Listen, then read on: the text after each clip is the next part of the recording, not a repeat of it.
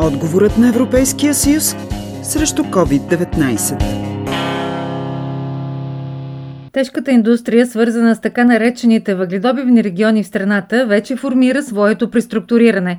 В тази посока работят както в Старозагорския басейн, така и в районите на Перник и Бобовдол. На 17 септември Европейската комисия представи своя цялостен план и подчерта високи амбиции към намаляване на договорените до този момент 40% вредни емисии и си постави нови цели. Това е изключително амбициозен проект, казва Георги Стефанов, ръководител практика климат и енергия към Световния фонд за природата България? Това означава, че тази цел, която има предварителното одобрение от Европейския парламент, параметрите, които българското правителство и българските региони и българската економика имат, трябва скоропостижно да бъдат актуализирани, защото по дневния ред на, на Европа, на Брюксел, всички тези цели трябва да бъдат облечени с финансовите параметри за новото индустриално развитие и трябва да бъдат съгласувани и одобрени от държавите членки до края на, на годината. Ние много често забравяме в България, че всъщност публичните европейски средства целят да насочат частните инвестиционни, частния капитал към, към тази посока, което се случва много успешно вече в западния свят.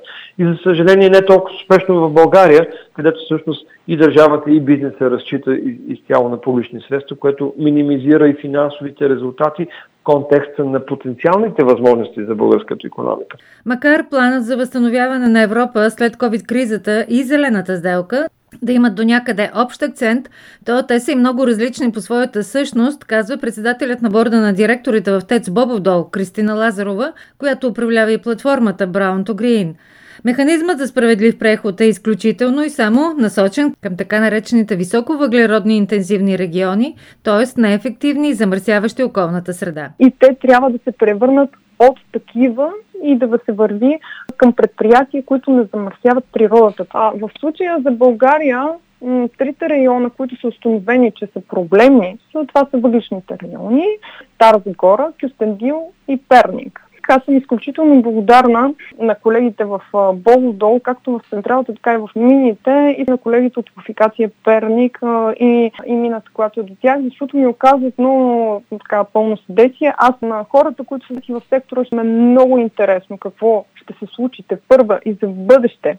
Аз смятах, че в тях ще срещна много, много, много остри реакции в посока на а, искат да ни затварят предприятията, искат да ни вземат работата. Аз срещам точно обратното. Аз едно разбиране за ситуацията, за това, че а, секторът наистина е енергоемък, то е тежък, то това се казва и тежка индустрия трябва и подлежи на промяна.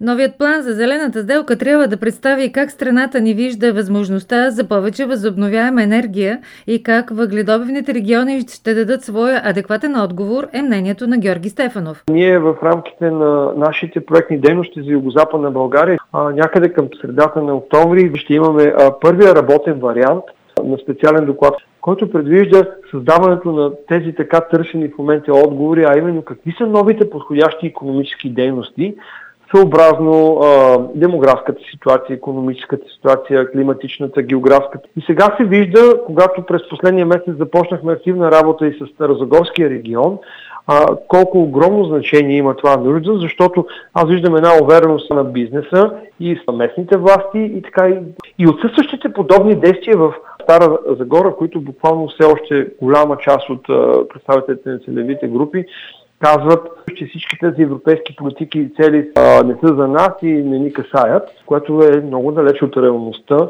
по всички направления. И економика, и енергетика, и а, опазване на околната среда, в случай климатичните промени. Светът вече се развива по съвсем различен начин. Технологиите, индустриите, производствата също. И в югозападния въгледобивен регион твърдят, че са наясно какво предстои. Че ние като държава трябва да имаме план, който да е поетапен. Тоест никой не е казал, че тези предприятия трябва да спрат своята си дейност от утре. Това би бил изключително социално-економически проблем и не трябва така да се случва. Тоест ние трябва да имаме план, в който да кажем, тези производства поетапно ще се променят, а, съответно поетапно ще се появяват определени неща на тяхно място и тяхната дейност в вида, в който ние познаваме в момента, ще бъде спряна, 6, 7, 10 години, но за това трябва да има план, защото иначе ако го няма, ние ще бъдем в хипотезата, в която в един момент ще бъдем принудени чисто економически да спрем и тогава тези хора а, на практика няма да има какво да работят. По темата работи Бойка Браткова.